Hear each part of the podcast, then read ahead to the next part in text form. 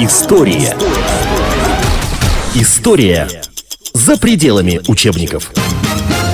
Здравствуйте, это программа «История за пределами учебников». Мы приветствуем телезрителей и радиослушателей «Комсомольской правды». Этот цикл программ «Императоры-реформаторы», «Цари-реформаторы». Мы продолжаем говорить о реформах, которые тот или иной государь или государыня проводили в России. И об этом мы разговариваем с нашим гостем, деканом факультета истории Высшей школы экономики Александром Борисовичем Каменским. Александр Борисович, здравствуйте. Добрый день. Она пришла на трон в результате переворота. На трон, насколько я понимаю, она по всем законам претендовать не могла. Очень воцерковленная, очень религиозная. Елизавета Петровна. Вот именно о ней мы поговорим. И Наверное, это первый случай в истории, ну, я уж не беру Рюриковича и Ольгу и прочих-прочих, но первый так в, современ... в относительно современной истории, когда инициатором переворота была женщина.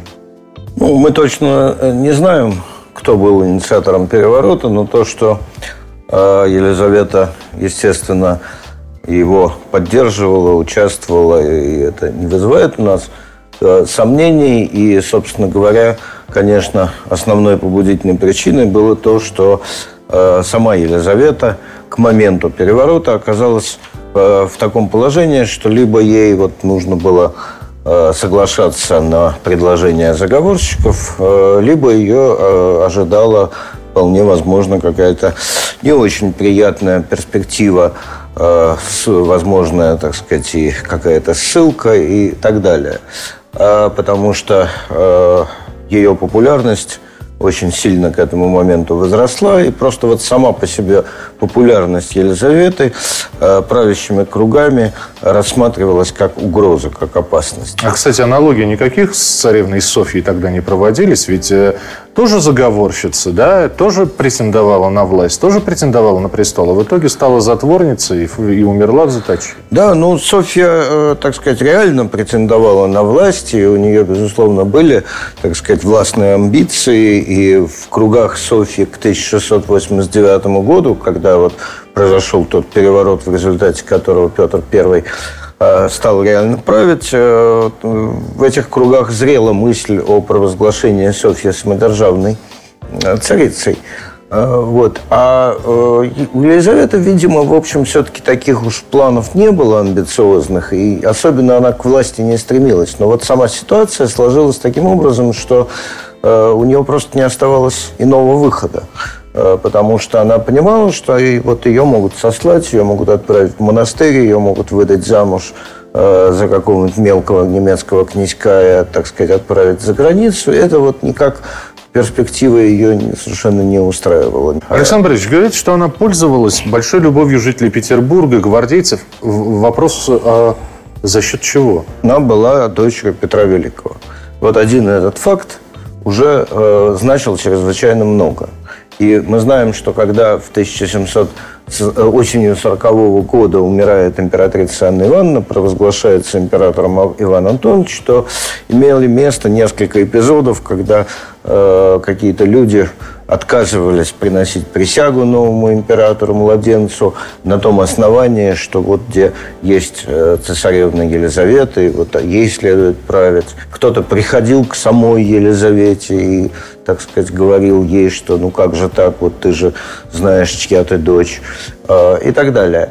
Э, это, во-первых. Во-вторых, Елизавета общалась довольно много, общалась с гвардейцами. Причем надо иметь в виду, что солдаты гвардейских полков этого времени, Преображенского и Семеновских полков, это были в основном выходцы из крестьянства. Это были, или, ну, в лучшем случае, из городских слоев, то есть это были не дворяне. Ну, поднявшиеся как раз в Петровские-Екатерининские времена. А, ну, это, в общем-то, не, не вполне так, потому что это были э, в основном новобранцы уже. К этому-то времени это уже Нет, молодые. просто я про статус говорю. Статус, да, да, статус, да. Вот. Но Елизавета приходила в казармы, она, так сказать, э, э, она крестила детей у гвардейских солдат. Они вот ее называли кумой. вот, она, наверное, и денежки давала, когда была возможность. Вот, то есть ее знали, вот ее знали лично. Я так Казапов. чувствую, что она это все делала с задумкой с какой-то.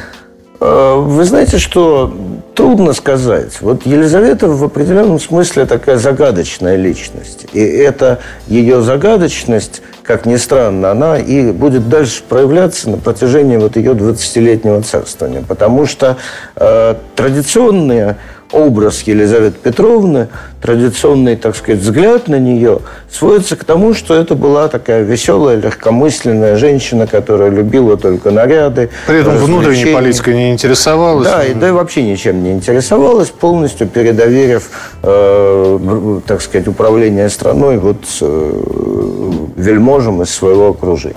Но все-таки вот э, есть некоторые косвенные свидетельства, причем вот косвенные, э, это очень важно, потому что прямых свидетельств участия Елизаветы Петровны в делах государственного управления очень немного очень немного. Но существует мнение среди историков некоторых о том, что э, Елизавета вот чуть ли не сознательно как бы вот избегала такого вот прямого, явного, так сказать, участия, но на самом деле ее влияние э, было достаточно значительным. Но одно можно сказать со всей определенностью.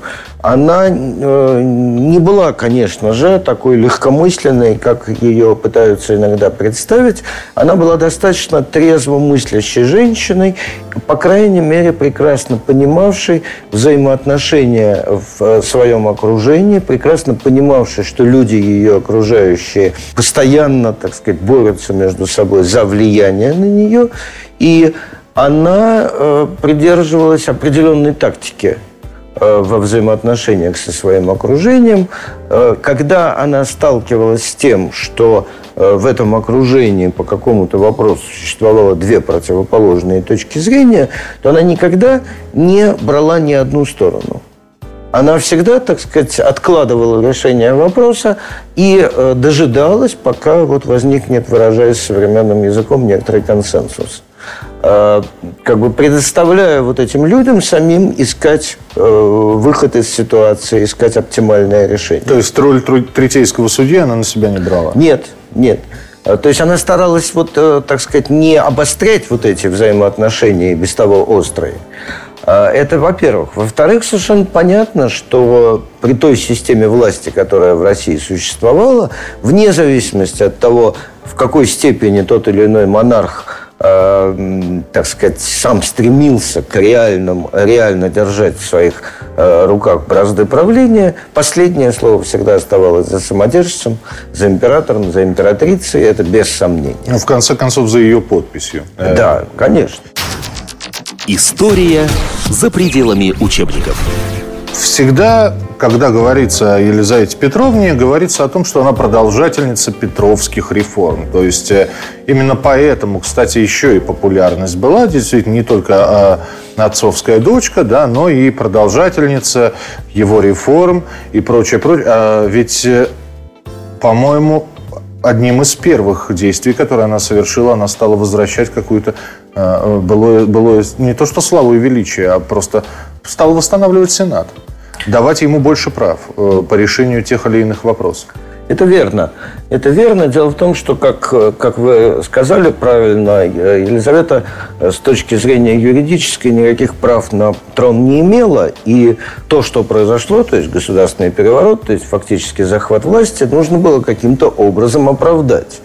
И э, вот в этом смысле очень интересно, что именно в первые годы Елизаветинского царствования э, начинает работать, может быть, впервые в нашей истории, вот столь откровенно начинает работать э, целенаправленно, работать пропагандистская машина, которая объясняет подданным, что переворот случился от того, что люди, которые правили Россией после смерти Петра Великого, ну, так сказать, уточнялось, конечно, в общем, после смерти Екатерины I в большей степени, э, они исказили, так сказать, наследие Петра Великого, они, так сказать, его э, предали забвению, и это угрожало России всяческими бедами, э, полным крахом, так сказать, и так далее. И начинает создаваться тот культ Петра Великого, который, собственно говоря, потом и будет существовать на протяжении последующих веков, вплоть до наших дней. Говоря современным языком, родоначальницей пиара, да, собственного отца была именно Елизавета Петровна. Да, да, да.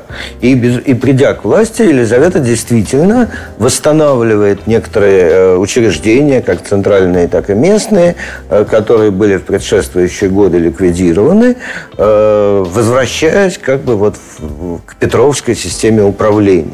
Э, она ликвидирует кабинет министров Анны Иоанновны и э, вот этот орган оперативного управления перестает на какое-то время существовать. Но пройдет несколько лет, когда э, начнется Семилетняя война, то Елизавета почувствует необходимость э, вот, создания чего-то подобного. Возникнет так называемая конференция при высочайшем дворе, хотя и не с такими широкими функциями, но тем не менее вот орган такого э, оперативного управления. Ну вот посмотрите, это вот вы сейчас упомянули Семилетнюю войну, в которую, угу. собственно, мы, мы были втянуты, да, и в том числе благодаря стараниям Елизаветы Петровны или ее окружения, но при этом очень многие забывают, что если семилетняя началась в 1756 году, а вот в 1743 и в последующих годах были подписаны несколько важных мирных договоров. Да. Абовский мирный договор, да, да. русско-шведская война, да, наконец-таки. Да, да. Ну, это очень, безусловно, важно, потому что действительно Елизавета, собственно, пришла к власти в, в тот момент, когда шла э, русско-шведская война, начатая Швецией и с целью так сказать, реванша за э, поражение в Северной войне, э, хотя и, так сказать, очень своеобразно. Шведы при этом, опять же, вот такой пропагандистский ход, э, своеобразный, хотя, по-моему, совершенно неумный, они провозглашали, что они, так сказать, собираются помочь русским вот восстановить наследие Петра Великого. Война заканчивается победой России и вот подписанием вот этого Абасского мира – известие о котором э, Елизавете Петровне э, привез будущий фельдмаршал, а тогда еще совсем молодой человек Петр Александрович Румянцев. История за пределами учебников. Действительно, Сенат наделяется полным объемом власти, как это, так сказать, ему и полагалось. И Сенату дается указание пересмотреть все законодательные акты, которые были изданы после смерти Петра Великого, и с тем, чтобы, так сказать, отменить действия тех, которые негодны. Вот. Но что интересно, проходит буквально пара лет, и Сенат, Сенат вообще все делал всегда очень медленно. И вот он начал эти самые законодательные акты пересматривать.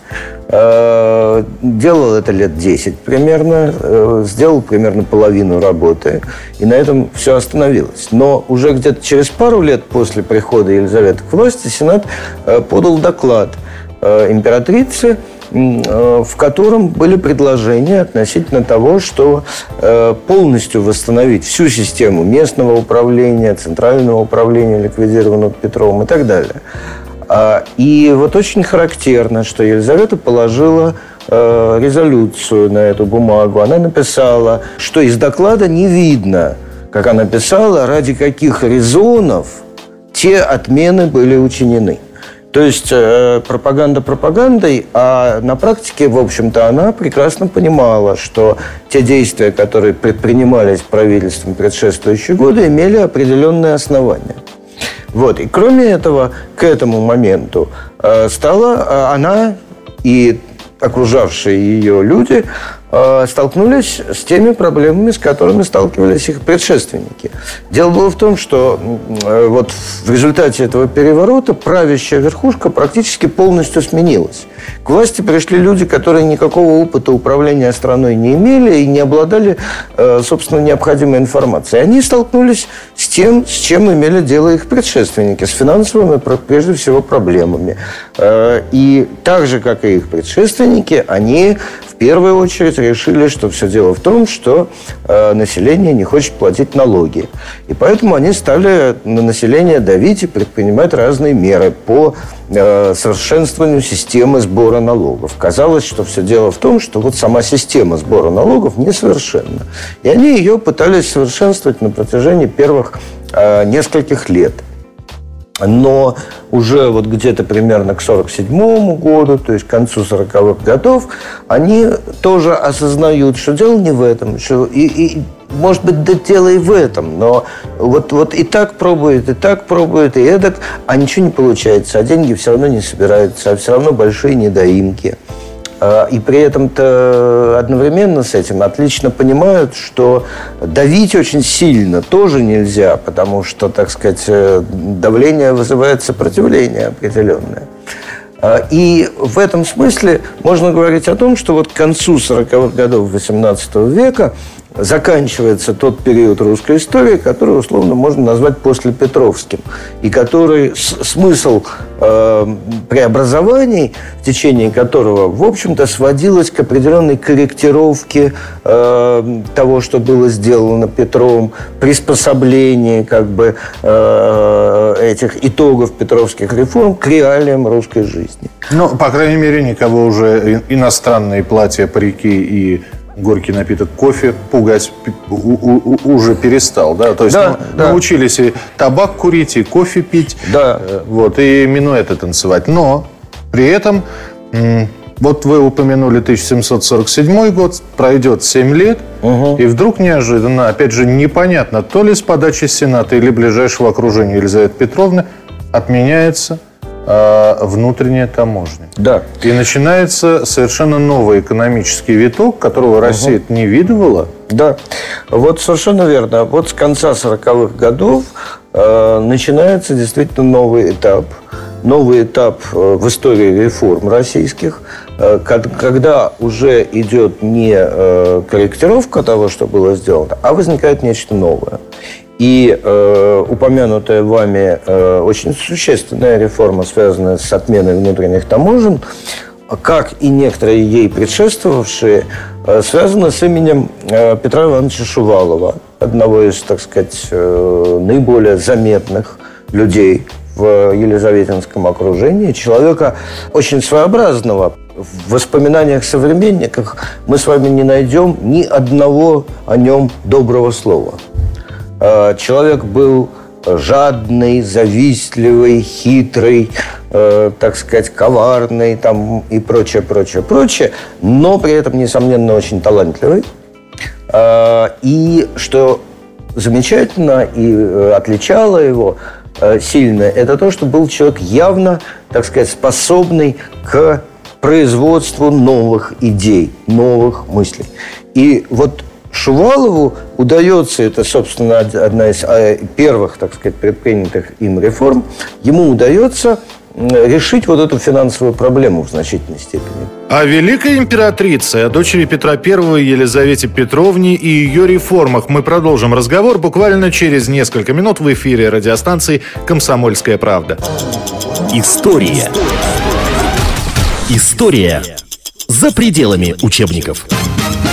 Великие реформы великих императоров и императриц. Именно так называется тема нашего разговора в программе «История за пределами учебников». И мы продолжаем разговор о реформах Елизаветы Петровны. Вот первая, так сказать, реформа, финансовая реформа, э, была очень остроумная. Шувалов рассуждал так. Вот мы, нам необходимо каждый год собирать такую-то сумму денег, складывающуюся из подушной подати, то есть из налогов, прежде всего. Но мы ее никогда не собираем. И вот как мы не бьемся, ничего не получается. Что делать? А вот у нас есть два вида товаров в стране, на которые государство имеет монополию казенную. Это соль и вино. И это два товара не случайно. Почему государство имеет на это монополию? А потому что население без этого не может обойтись. Ни без соли, ни без вина. А вином называли вообще, так сказать, всю алкогольную продукцию. И Шувалов предлагает, давайте повысим цены на эти продукты. Но мы, если повысим цены, это может вызвать какие-то, так сказать, волнения в стране. И поэтому он говорит, мы э, тогда получим прибыль, сложим ее, так сказать, с тем, что вот мы получаем в качестве подушной подати, и потом увидим, что вот эту прибыль мы отнимем – так сказать, от той суммы, которая нам нужна. Ага. И на следующий год мы скажем, а вот на следующий год подушная подать будет меньше настолько-то, в зависимости от того, какую прибыль получили. И это начинает работать. И на протяжении нескольких лет, вплоть до семи, начала Семилетней войны, когда вот, ну, во время войны, естественно, финансовая ситуация обостряется. Но вот до 56-57 года каждый год правительство объявляет о снижении на следующий год поду- э, размера подушной подати на несколько копеек, на 5 копеек, на 8 копеек, на 10 копеек. То есть э, это реально, это, это вообще вот копейки, эти очень это большие суммы, потому что крестьянин крепостной платил 74 копейки, вот согласно Петровскому законодательству, в год должен был заплатить 74 копейки. Это вот была первая шуваловская реформа. А, Другая шуваловская реформа связана с появлением в России первых банков. Создается два банка. Ну, правда, вот опять же надо заметить, что ведь к этому времени, если мы с вами посмотрим на Западную Европу, в Англии, в Голландии, там существовали десятки банков. Уже давным-давно, уже не, не одно столетие существовали десятки банков, а, причем преимущественно частных банков. И это было очень важно для власти, потому что, в том числе и потому, что эти банки и правительство сужали деньгами в случае необходимости. В России создаются вот эти пе- первые два банка, причем два банка государственные. Государственные, Да, э, один для кредитования дворянства, другой для кредитования купечества. И в том и в другом случае э, деньги выдаются под залог определенной собственности. У дворянина какая собственность? Имение. да, Имение. да. Имение. Значит, тут возникает такая проблема. Имение – это имение. Да? Вот я прихожу и говорю, у меня имение там 120 десятин. Значит, я хочу столько-то денег. Возникает вопрос, а стоит ли мои 120 десятин вот той суммы денег, которую я прошу? Э, И это очень трудно определить, потому что это может быть 120 десятин пахотной земли хорошей, а может 120 десятин болот. Да? И бурелома. И, и- да. и не стоит ничего. Да. Значит, и поэтому возникает вопрос, как это оценить? Ну, не поедут же чиновники банка каждый раз смотреть, что там э, где-то, в, в, не знаю, в э, Тверской или Рязанской губернии, э, так сказать, как выглядит это имение. Находят выход другой. По количеству душ. Значит, собственно говоря, закладывают души. Души. Вот души можно сосчитать. Их можно закладывать. И, но надо э, тогда определить, сколько стоит душа. Да? И вот очень интересно, видите, это чисто экономическая процедура, э, но государство само как бы определяет, что у души мужского пола есть цена. И это сыграет очень важную роль вообще вот в торговле, собственно, крепостными. Потому что вот государство как бы само, оно того не желает, оно не специально это делает, да, не стремится, так сказать, э, усилить крепостное право, да, но вот, вот, вот Ну вот мы привыкли к курсу валют, а здесь фактически курс такой Да, прескурант да, на да, женщин, детей Да, совершенно верно. вот, составлялся. Да. Вот. А, ну, а купцы закладывают товары. И вот э, банк для купечества, он оказался действительно достаточно эффективным, потому что купцы, купечество русское очень нуждалось в наличных деньгах. У меня просто на языке вертится кредитование среднего и малого бизнеса. Совершенно верно, да, совершенно верно. Я напомню, мы говорим в программе «История за пределами учебников» о реформах, которые осуществляет Елизавета Петровна. Вообще вот этот вот промежуток э, 1754 и до начала Семилетней войны, он вообще достаточно продуктивный. Тяжелая промышленность поднимается. Вот эта вот финансовая да, э, э, схема начинает работать. Новая комиссия по составлению уложения. Отмена э, внутренних таможенных э, границ. И да, если Шувалов мы его э, преподносим как реформатора, то как же мы преподнесем такого человека, как Бестужев-Рюмин, который, собственно говоря, и вынудил пойти на подписание договора с э, Австрией, да? Но э, э, надо сказать, что договор с Австрией был подписан еще в 1726 году. И э, это был очень важный шаг. Потому что на самом деле, когда мы говорим о То есть том... это было подписано при Екатерине еще, да? Да. Когда, когда мы говорим о том, как Россия стала европейской державой, И очень часто это словосочетание употребляют, э, говоря о, скажем, победе Петра I под Полтавой, что вот после этого Россия стала великой державой. Да ничего подобного. Она далеко не сразу стала великой державой. Э, и вот э, интеграция, так сказать, международное пространство в систему международных отношений шла постепенно. В этом смысле вот договор 26 года был чрезвычайно важен, потому что вся как бы история международных отношений в Европе XVIII века – это, в сущности, постоянная борьба, так сказать, нескольких коалиций друг с другом. Подписывая договор с Австрией, Россия присоединяется к одной из коалиций, она становится членом одной из коалиций. А до этого мы сохраняли, собственно, я, я уже до 26 да. года, мы не входили ни в одну коалицию. Ни в одну. Вот у нас не было таких вот союзнических договоров ни с каким. Ну, можно говорить о Польше. С Польшей были союзнические отношения во время Северной войны.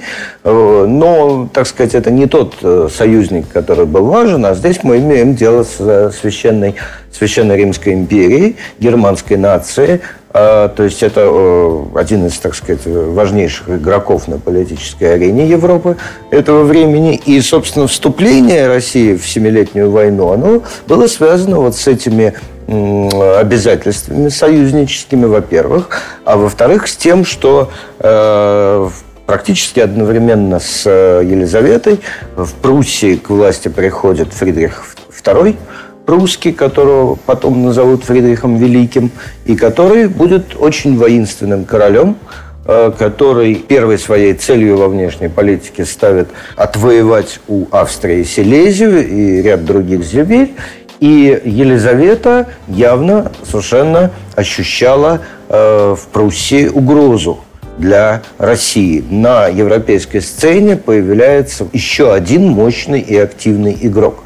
Очень интересно, что когда появляется Россия, вот как самостоятельная такая держава, вот еще при Петре, то другие европейские державы совершенно этому, естественно, не рады, потому что вот еще, еще один конкурент. Еще один нахлебник. Да, да, и куда, куда? Ну, вот э, то есть и, с ней, и еще теперь вот и с Россией нужно считаться и как-то выстраивать. Да? А, а теперь уже Россия, которая уже как бы включена в эту систему, она вот так реагирует на появление Пруссии как на нового игрока. Но тем более, конечно, что Пруссия очень близко от русских границ находится, да, это вот, так сказать, рассматривается как реальная угроза. Но самое интересное, что вот эта вот семилетняя война, которая длилась, она была для нашего оружия, для нашей армии довольно успешно. Ведь э, даже на Берлин в короткое время вошли. Да, да, вошли на несколько дней в Берлин. Э, и, безусловно, так сказать, вот при том, что... Причем это такой серьезный удар был по Фридриху. Он, по-моему, он вот эту вот обиду, поражение немецкого оружия, он помнил очень долго. Он, ну что вы, конечно, русская армия, э, во-первых, оккупировала Восточную Пруссию и жители Восточной Пруссии, э, то есть это вот нынешняя Калининградская область, принесли присягу императрице в качестве подданных, и Фридрих этого не забыл. Он никогда больше в Кенигсберг не ездил ни разу. А, это во-первых. А, во-вторых, вот, собственно говоря, к моменту смерти Елизаветы Петровны, то есть к концу 1761 года, а, в Пруссия находилась на э, грани полной катастрофы. И только смерть Елизаветы Петровны, собственно говоря, спасла Пруссию от э, полного разгрома и полной, полной катастрофы государственной. История за пределами учебников. Правда ли, что Елизавета Петровна, я не знаю, в документах это сохранено или нет, но дала зарок такой никого не казнить в годы да, своего да, правления? Да. Э, это, безусловно, так. И действительно, за 20 э, лет своего правления, 20 лет – это большой срок, Елизавета не подписала ни одного смертного приговора. И э, в сущности мы можем говорить о том, что именно Россия была той страной, в которой впервые была отменена смертная казнь. Но при этом э, какие-то такие судилища громкие были, да, над тем же Бестужевым Рюминым да, в 1958 да, году? Да, да, да. Да, они могли быть довольно, так сказать, сопровождаться какими-то жестокими достаточно и пытками, и э, экзекуциями.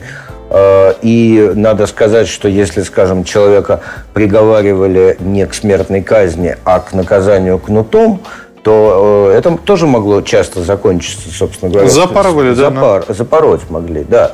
Ну, то есть просто ведь, понимаете, это же не то, что э, в приговоре было написано «бить кнутом». Там было указано количество ударов, которые должны были. Но кто-то эти удары, э, так сказать, мог вынести, а кто-то был физически слаб и их не мог вынести. Но вот э, публичных казней не было э, так сказать, никого не вешивали, не четвертовали, головы никому не рубили. И это очень важное было обстоятельство, потому что оно в немалой степени способствовало в целом гуманизации русского общества.